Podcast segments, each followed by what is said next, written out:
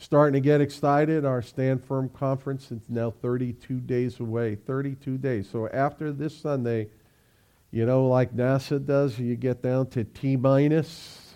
We're in T minus mode. T minus mode. And the final preparations are all underway. Thank God. Uh, along with all the preparations come a lot of the logistics. And we're trying to take care of as much as we can so that we can make this transition very, uh, very comfortably.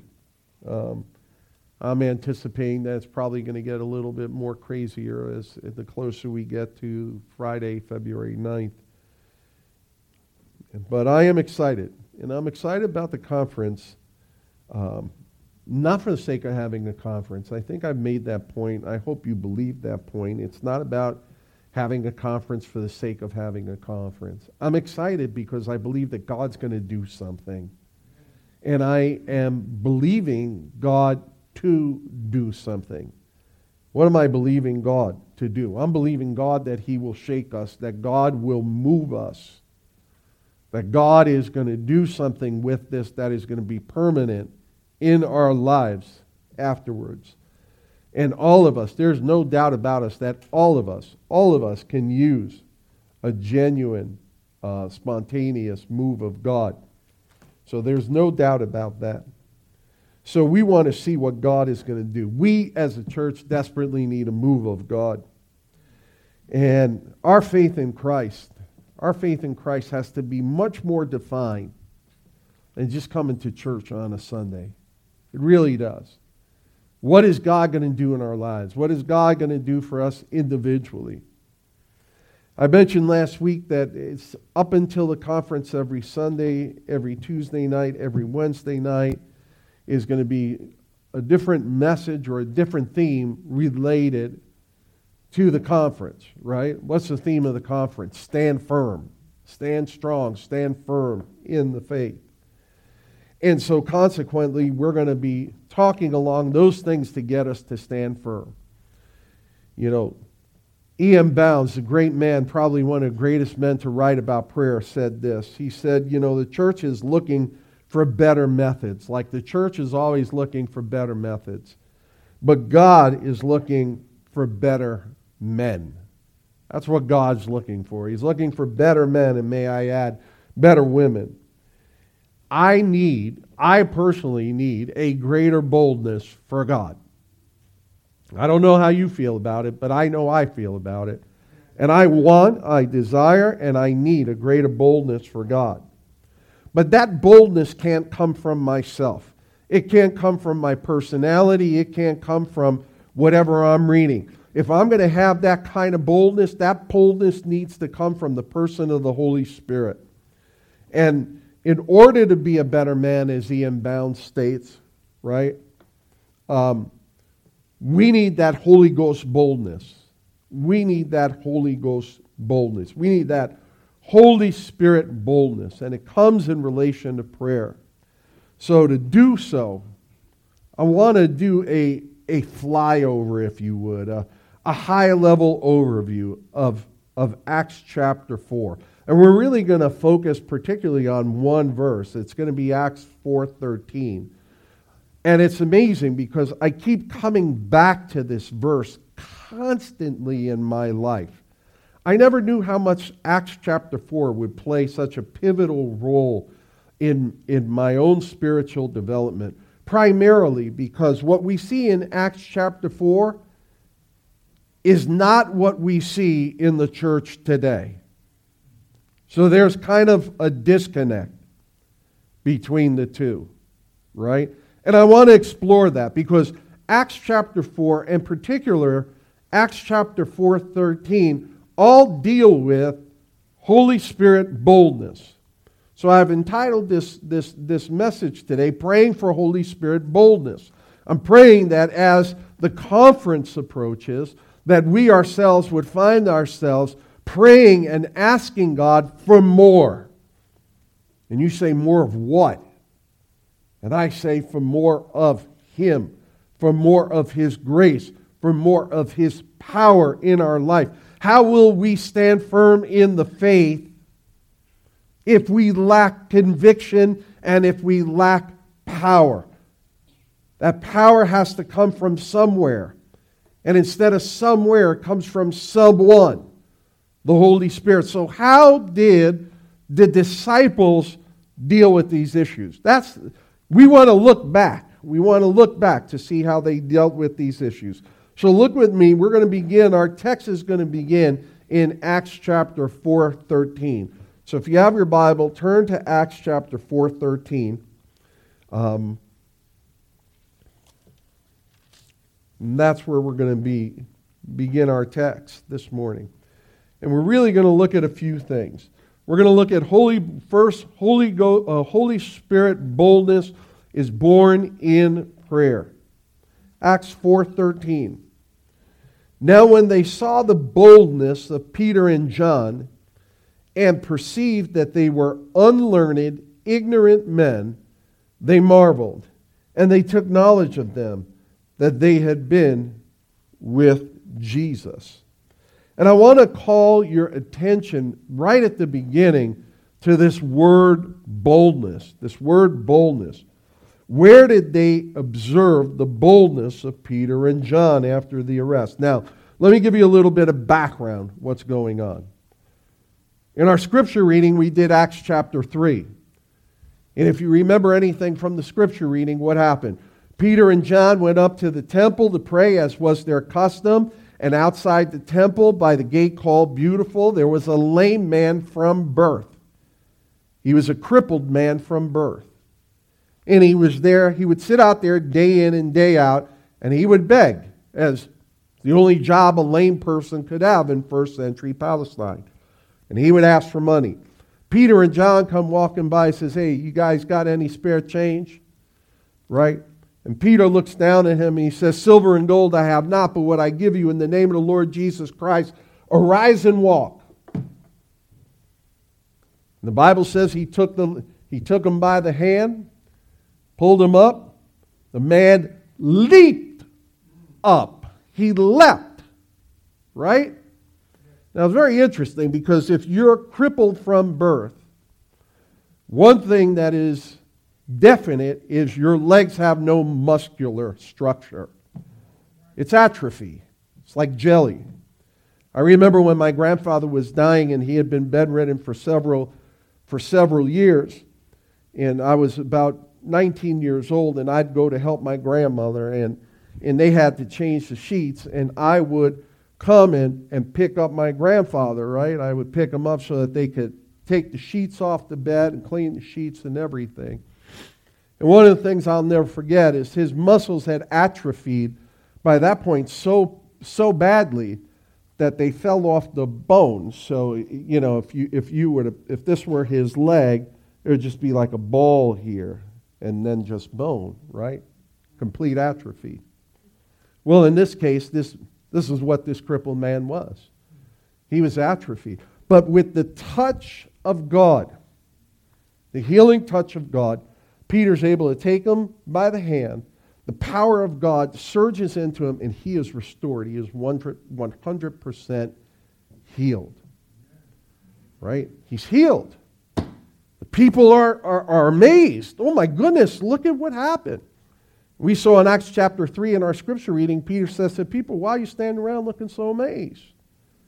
This is done by Jesus Christ. Remember Jesus? The guy you betrayed, remember Jesus? The one that Pilate said, Hey, what should I do with this man? I find no guilt in him. And you yelled, Crucify him, crucify him, crucify him. Remember that guy? Well, he's, his power raised him from the dead, right? And Peter preaches to these people a very bold, bold, bold, bold message. Matter of fact, that word boldness there, the word actually means leaving a witness, leaving a witness that something deserves to be remembered. Something that deserves to be remembered. So, as we start out and we start thinking about praying Holy Spirit boldness, we want a boldness that is going to typify, that is going to exemplify, that is going to call out Christ, that is going to call out God, but something that deserves to be remembered. Now, if you go back in Acts chapter 4, if you look at verses 8, just turn back a little bit there in Acts chapter 4. Here's Peter, what happens to Peter and John, right? Word goes back to the ruling authorities. Hey, these guys are healing in the name of Jesus. And they go, oh, we got a solution for that. Arrest them. So they arrest them. They bring them in. They interrogate them. And in Acts chapter 4, at the beginning, if you look at verse 8, this is Peter now testifying before the religious leaders. Right? Notice verse 8. Then Peter, filled with the Holy Ghost, said unto them, Ye rulers of the people and elders of Israel, if we this day be examined of a good deed done to this impotent man, by what means he is made whole, be it known unto you all and to all the people of Israel that by the name of Jesus Christ the Nazareth, uh, of Nazareth, whom ye crucified, whom God raised from the dead, even by him doth this man stand here before you today whole. This is the stone which was set at naught, and you, the builders, which became, uh, which is to become the corner. And he goes on to say, Neither is there salvation in any other, for there is no other name under heaven given among men whereby we must be saved. And notice the boldness came as a result of being filled with the Holy Spirit. It wasn't a confidence, it wasn't an arrogance that just Peter had in and of himself. Verse 8 makes it very clear. Peter filled with the Holy Spirit. Matter of fact, one of the things you'll see in the book of Acts that's very interesting. In the book of Acts, whenever you will see filled with the Holy Spirit, it will usually follow that it says they spoke the word with boldness or a narrative of them speaking with some form of boldness. So, what's the result of being filled with the Holy Spirit? Running around in a circle, jumping up and down, and shouting hallelujah? No, one of the most obvious results of being filled with the Holy Spirit is what? Is the ability to speak the Word of God with all boldness. It's remarkable speech. It's speech that comes from God as a result of the anointing of the Holy Spirit. And before, listen, just to give you an idea how different this was, before Pentecost, before Pentecost, Peter was afraid of a servant girl. Right? The night of Jesus' betrayal, right? He going in and out of the garden out there. Hey, you must be with them. I don't know the man. Hey, you, you, your accent gives you away. You're a Galilean. I don't know the man. You know, oh, I saw you with him out there. I don't know. And he starts blaspheming. He starts cursing. He was afraid of a little girl. Afraid of a little girl. But after Pentecost, Peter takes on the very same Sanhedrin the very same ones who inflicted the carnage upon Jesus Christ and boldly before them declares, Neither is there salvation in any other, for there's no other name given under heaven among men whereby we must be saved. Why did that happen? Well, go back to, into Acts chapter 2 real quick in Acts chapter 2, toward the end of the, ser- uh, the sermon on Pentecost.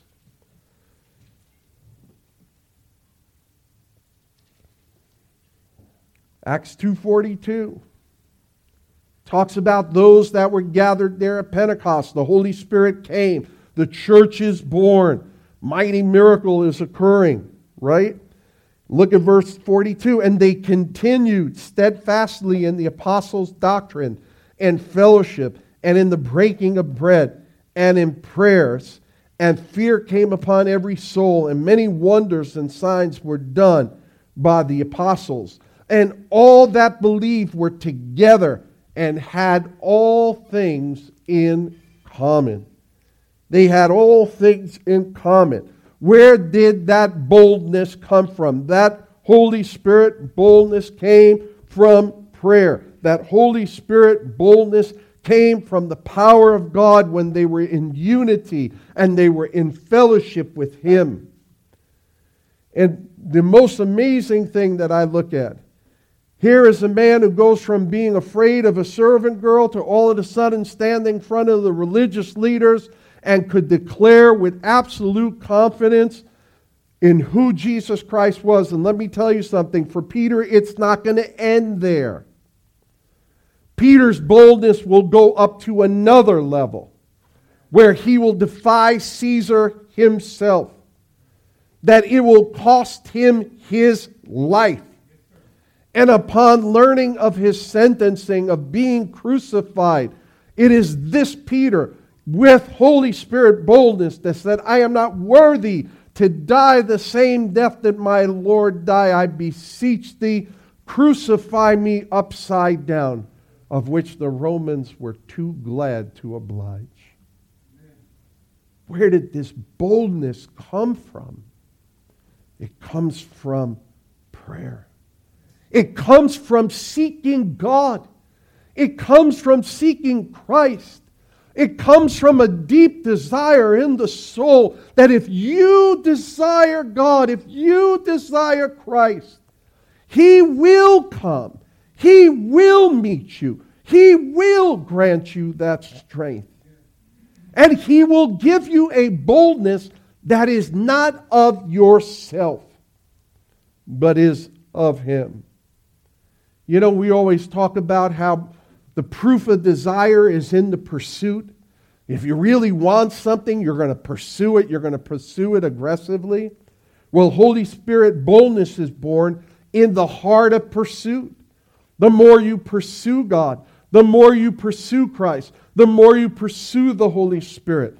That's where the Holy Spirit boldness is going to come. I, t- I showed you in Acts 2:42 where it says they all came together and they came together for a few things, right? They came together to steadfastly in the apostles' doctrine. They were one. They were one in accord, one in belief. They came together in fellowship, koinonia, the ability to share with one another, to be with one another. They desired one another. Hey, here's a novelty. They loved one another. They came together for the breaking of bread, and that means both the meals, but both the love meals that they had together as a church, as a singular body. And most important, they came together in prayer. They came together in prayer. You know, the big disconnect, I think, in most Christian churches today, the big disconnect is prayer. No doubt about it. No doubt about it. You know, I think many people are inconsistent in doctrine. They're inconsistent in fellowship and breaking bread, but there's a lot of inconsistency in prayer. And then when challenges come into people's lives and they're overwhelmed by the challenges, right?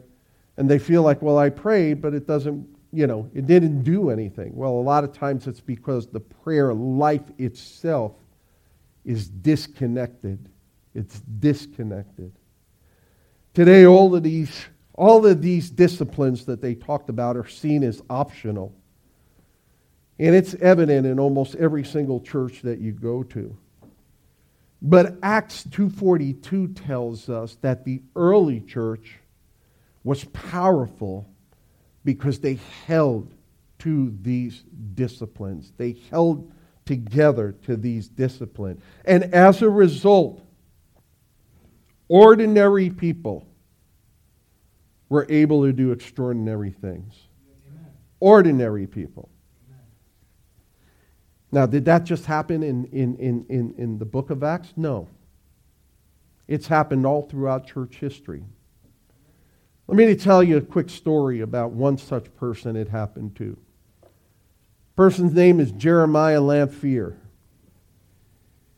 And this is a great example of what happens when God gets hold of an ordinary person.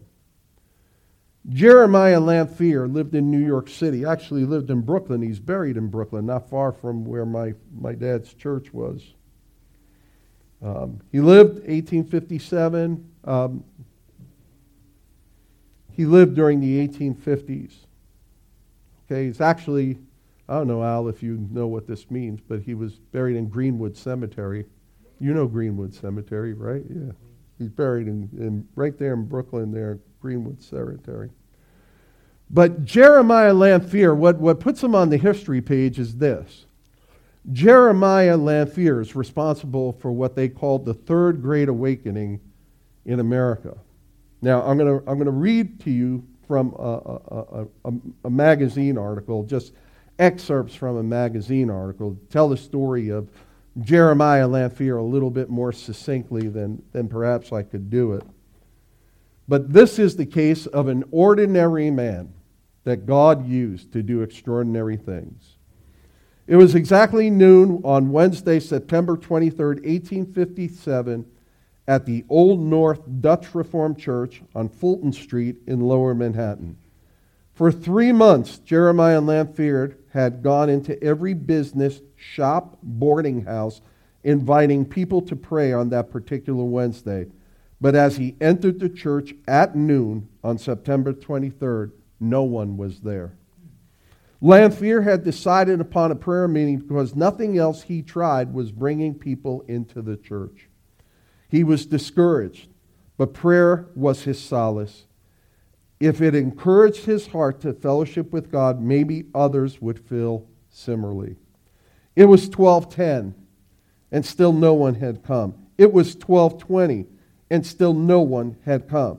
Jeremiah Lanphier, with no theological training but a deep commitment to the will of God, sat down in an empty church building and began praying. Finally, at 12:30 p.m., five men walked in to pray. There was no fanaticism, no hysteria.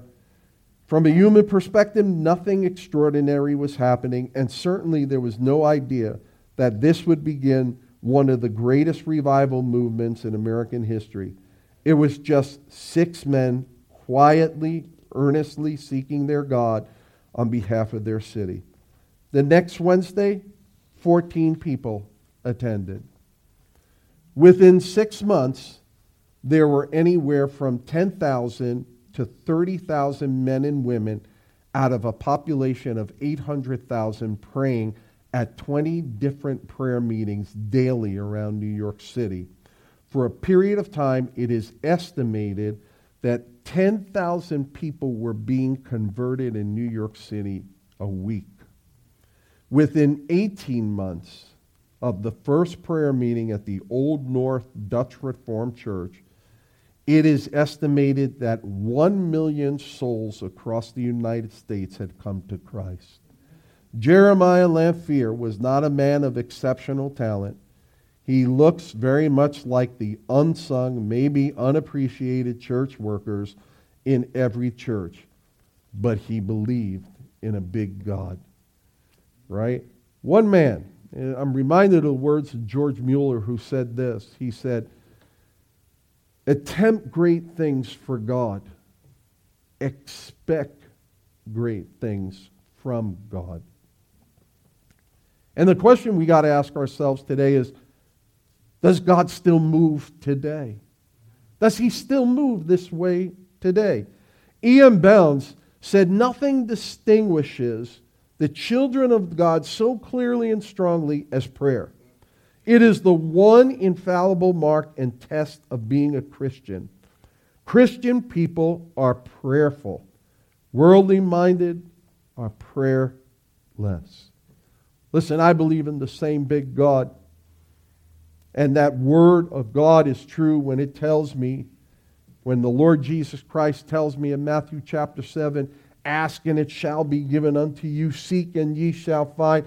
Knock and it shall be opened to you. For everyone that asketh receiveth, and he that seeketh findeth, and to him that knocketh it shall be opened. Now, if we look at this text and we look at it contextually, right, we immediately realize that the Lord Jesus is not merely speaking of a prayer in a generic sense. That's not what Jesus is talking about.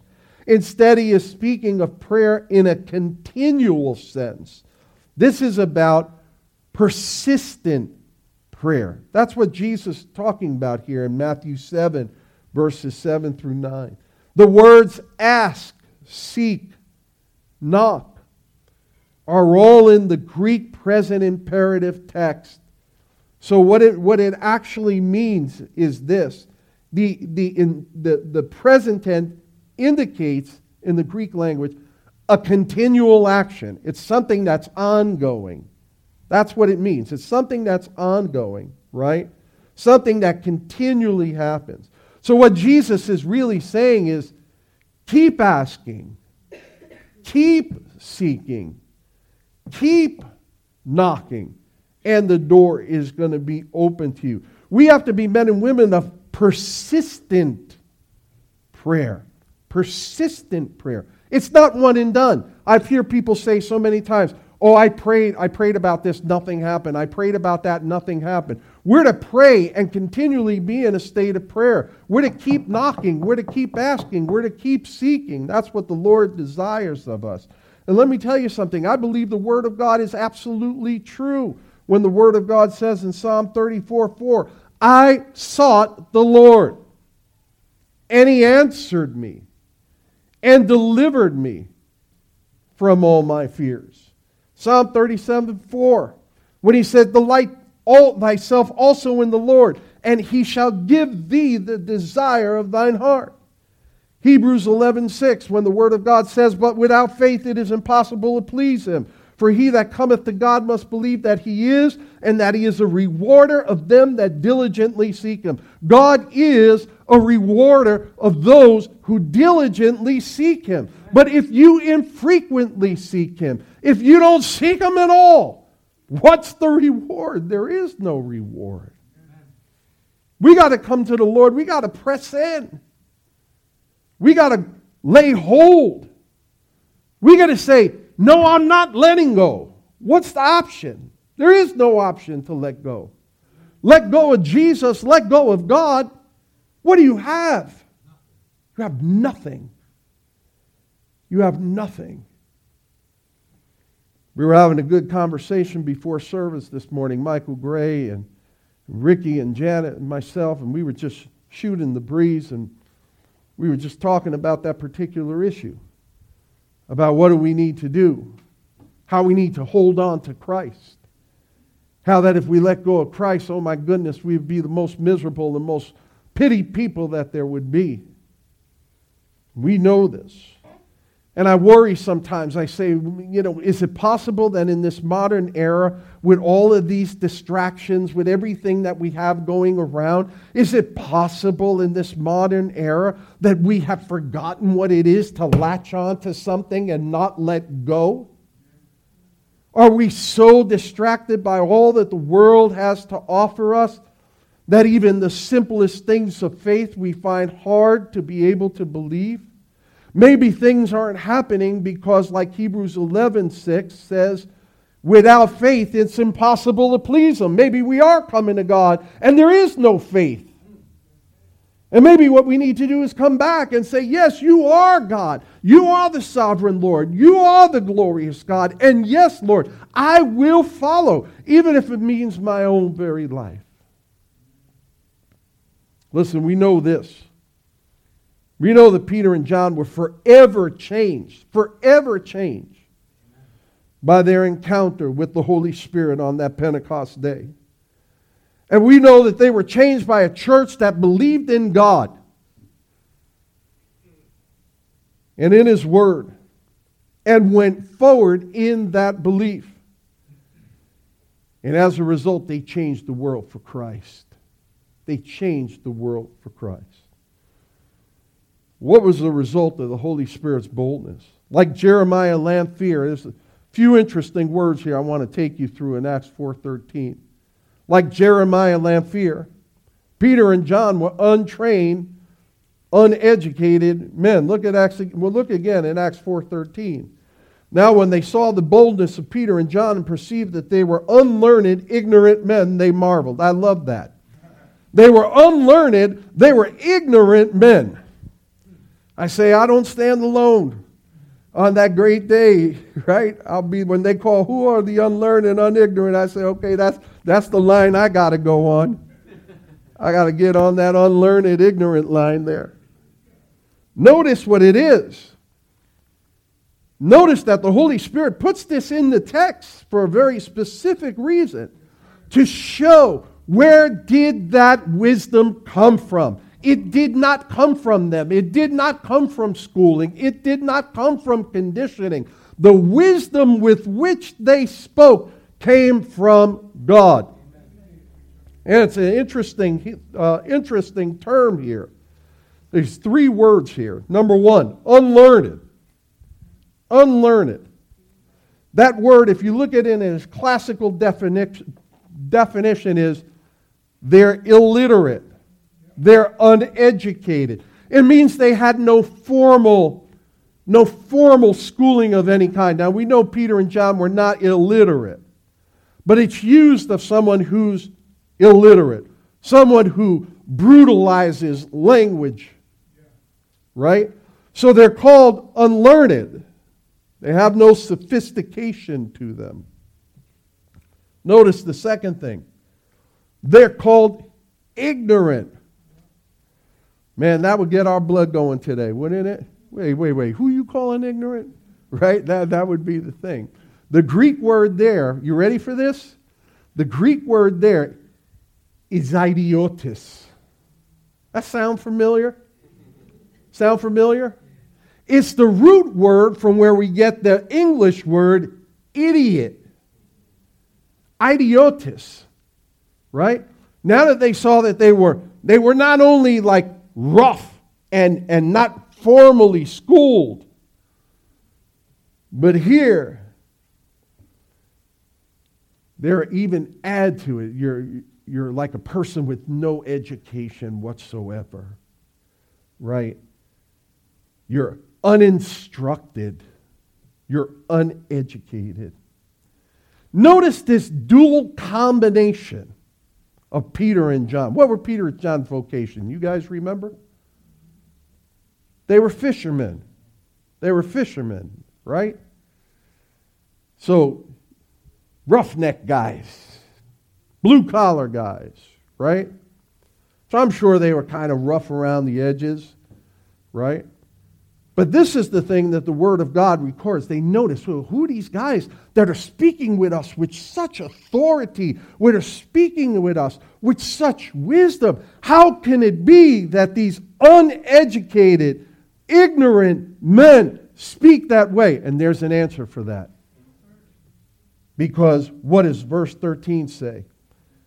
It says they perceived they were unlearned, ignorant men. They marveled, and they took knowledge of them that they had been with Jesus. Notice, they took knowledge of him. Wait, wait, wait, wait, wait. These are the guys that ran with Christ. They took knowledge. They've been with Jesus. What does our speech say about us? And people say, that man, that woman, she, she walks with Christ. They're a Christian. They go to that church over there. Does the Holy Ghost boldness in our own life testify to the glory of Jesus Christ? Do we look, walk, and sound like the rest of the world. I don't want to look and sound like the rest of the world. I want people to know that I've been with Jesus. That I've been with Jesus. And look at the Sanhedrin, verse 14.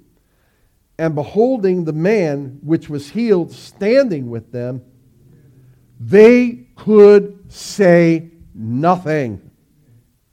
Check this out the uneducated, ignorant men spoke with wisdom and authority. And in response to their boldness, their wisdom, and their authority, the educated, learned men, in response, could say nothing. They couldn't refute them. Peter and John said, This man is standing before you today, 100% healed. Matter of fact, he's going dancing tonight. right? With all these new legs, he's going out there, he's completely healed. And the religious experts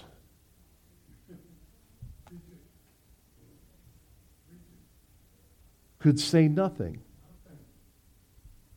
See, a lot of times what the enemy puts in our mind about testifying for Jesus Christ, he puts all the fear, and uncertainty, and doubt, does he not? He says, if you're going to say this, they're not going to believe you. If you're going to say this, they're going to not like you. If you're going to say this, they're going to make fun of you. You're better off being quiet and not saying anything at all so that you don't create a ruckus. And we buy that lie time and time and time and time again. But if we speak, if we act, if we live in the power of the Holy Spirit, when we do speak, we will speak with authority. We will speak with the authority of the Holy Spirit. We will have the boldness of the Holy Spirit. And time and time again, we will leave people with their mouths open.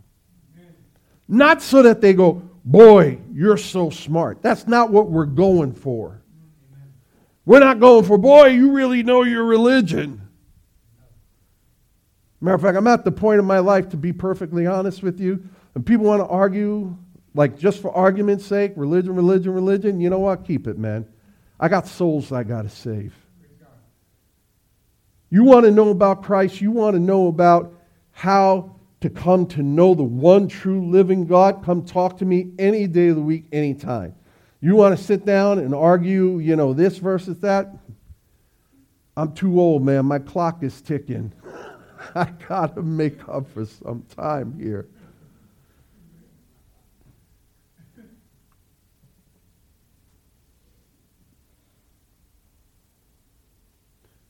This is what I love the most about this, this text. After he leaves them speechless, these educated, learned religious experts. You know what their solution is? Their solution is this. All right, guys, we're telling you, you better not talk anymore about this Jesus in your name. Don't be talking about Jesus no more. Don't go out and take the crippled people and the blind people and start healing them. That's not the kind of behavior we want. And if you do, and I think it was implied, you know what we did to your boss. We'll do the same to you.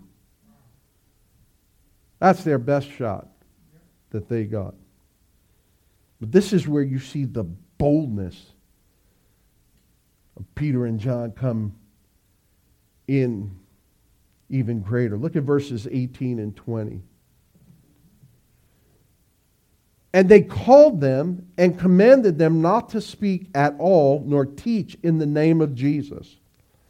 But Peter and John answered. Notice that word there. They told them, don't talk about it. And they had an answer already coming back.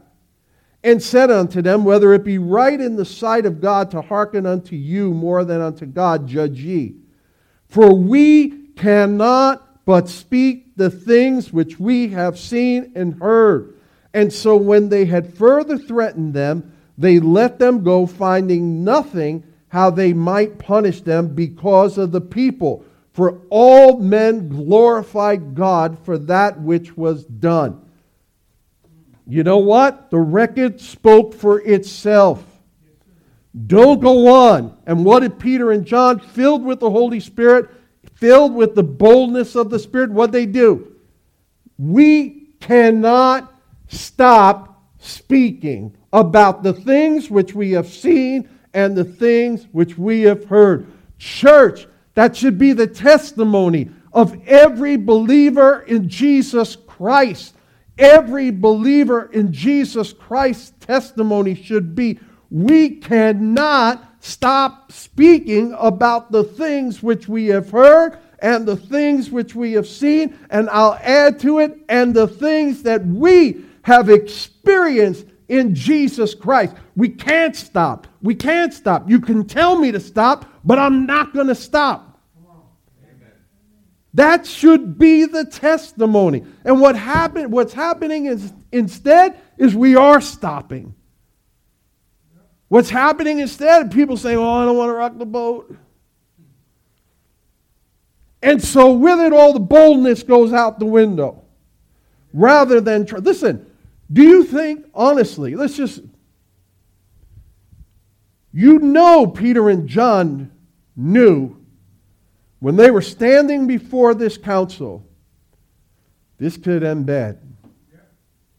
We're probably going to jail tonight and probably going to get beaten and whipped. But notice that it did not deter their boldness. Why? Because the boldness came from the Spirit of God, not from themselves. And when it comes from the Spirit of God, it overcomes all fear. All fear. For God has not given us a spirit of fear, Paul says, but of power and love and of a sound mind. The church has forgotten that power. It's forgotten that love. It's forgotten that sound mind. Oh, that we would come back to that. We would come back to that Holy Ghost boldness that gives us the ability to say, I rest myself in Christ completely and totally within Jesus Christ. We need to do the same. We need to do the same. Maybe then we'll be able to say, like what the writer of Hebrews said, in Hebrews 10 33 to 34. Maybe it's then that we'll subdue kingdoms and wrought righteousness and obtain promises and stop the mouths of lions, quench the violence of fire, escape the edge of the sword. Out of weakness were made strong, wax valiant in fight, turn to flight the armies of the aliens. By faith, by faith, the writer writes, and these are the unknown heroes of the faith that he refers to. So, what was the result? You know, Peter and John get let go.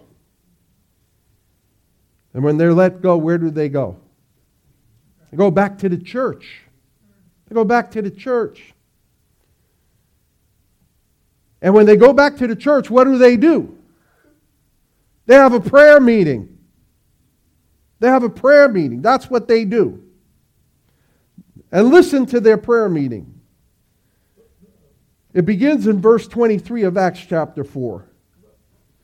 But look, I'm going to select out a few verses. Verse 24. And when they heard that, they lifted up their voice to God with one accord and said, Lord, thou art God, which hast made the heaven, the earth, and the sea, and all that is in them who by the mouth of thy servant David hath said, Why did the heathen rage and the people imagine vain things?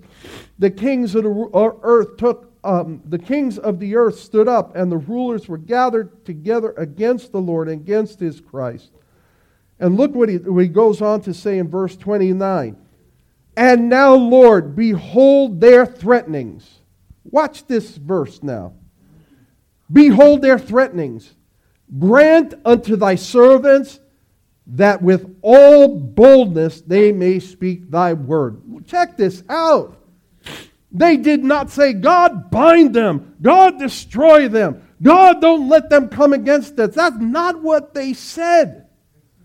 They prayed unto the Lord and they cried unto the Lord. You see their threats. You know their threats. Now, Lord, Grant that thy servants may speak thy word with all boldness. That we would speak your word with thy boldness. And he goes on. It goes on there in verse 31. Look what happens. What's the result? And when they had prayed, the place was shaken where they assembled together and they were all filled with the Holy Ghost, and they spake the word of God with boldness. That's what they asked for. That's what God gave them. And I'm going to tell you something. If there was ever a prayer meeting I'd want to be, I'd want to be at that prayer meeting when they finish praying and the Word of God says, and the place where they met was shaken, and that means a literal shaken. God's Spirit so moved that meeting just as He did at Pentecost with a mighty rushing wind. He moved that meeting, that place was shaken, but more important, He filled them with boldness. And what did they do? They went and they spoke the word of God with all boldness. They went and spoke the word of God with all boldness. It is a great, remarkable, spectacular, spontaneous, authentic move of God's Spirit. Can that happen today? I bet my right arm it happened today. I'm believing God. And that's going to be the fruit of our conference. Maybe God's desire isn't for the conference that there be five, six hundred people there, and all the 500, 600 people be blessed, and we leave with the check. Maybe it's God's will that instead He's directing all of His attention toward us. That we need a move of God among us. That we leave that conference not the same. That he begin to move in our church body so that each person here would speak the word of God with all boldness. I looked at the calendar. I know it's running late. We're 32 days away. I just started running some numbers. You know, when you're sick with fever and you're delusional and you, you're just trying to doodle and do some things right. So I started playing with some numbers the other day. I said, It's been 31 Wednesdays since we announced that we were going to have the conference. What's significant about Wednesday? Wednesday is our prayer meeting. So it's been 31 Wednesdays since we announced the conference. On average, we have about 10 people, sometimes 12, 13 people who attend our prayer meeting weekly. I took 10 people, just as a round figure. If 10 people prayed on 31 Wednesdays, that amounts to 310 prayers. And by the way, on Wednesday, we don't ask for anything for ourselves. We pray. We've been praying for the conference. We pray for the church. We pray for a genuine move of God. Our average time of prayer on Wednesday night ranges anywhere from 90 minutes to two hours. We're usually getting off about 9 o'clock or so. So, two hours of prayer.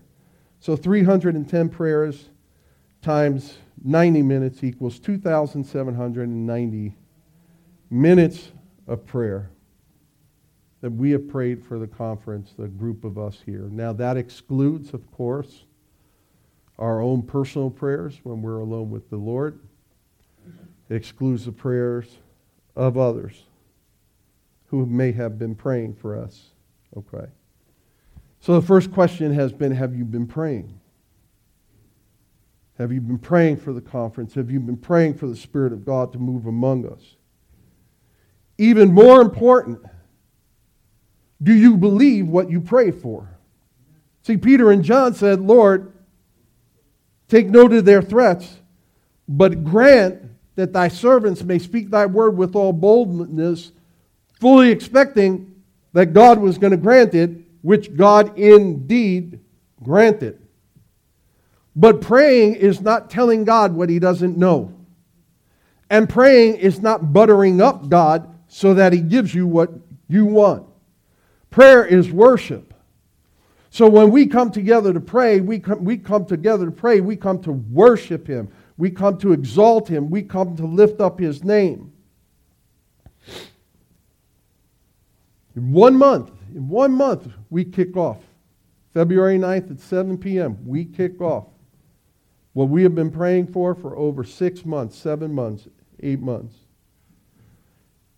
And if you haven't been believing God for this, will you do it today? Will you believe God for a mighty, mighty move of God? We need revival. We are a bunch of Jeremiah Lanphiers. We're a bunch of nobody from Nowhereville. But if we trust God, He can do an amazing, an amazing work. So are you praying? Are you believing God? Is the prayer, grant that thy servant may speak thy word with all boldness. That's what we're praying for. Pray for each of the speakers. Pray for Alex McFarland. Pray for me. Pray for others that are going to come, those that are going to serve and minister. Hey, we have people coming in from the outside to take care of our children. Child Evangelism Fellowship are going to be giving a program for our children K through 5 during the conference and all those who are in attendance. We pulled every string trying to do everything we can to make it as spirit filled, but at the same time to make it as logistically comfortable as we can. Pray. We need that help. We're down to the wire. Let's close in a word of prayer.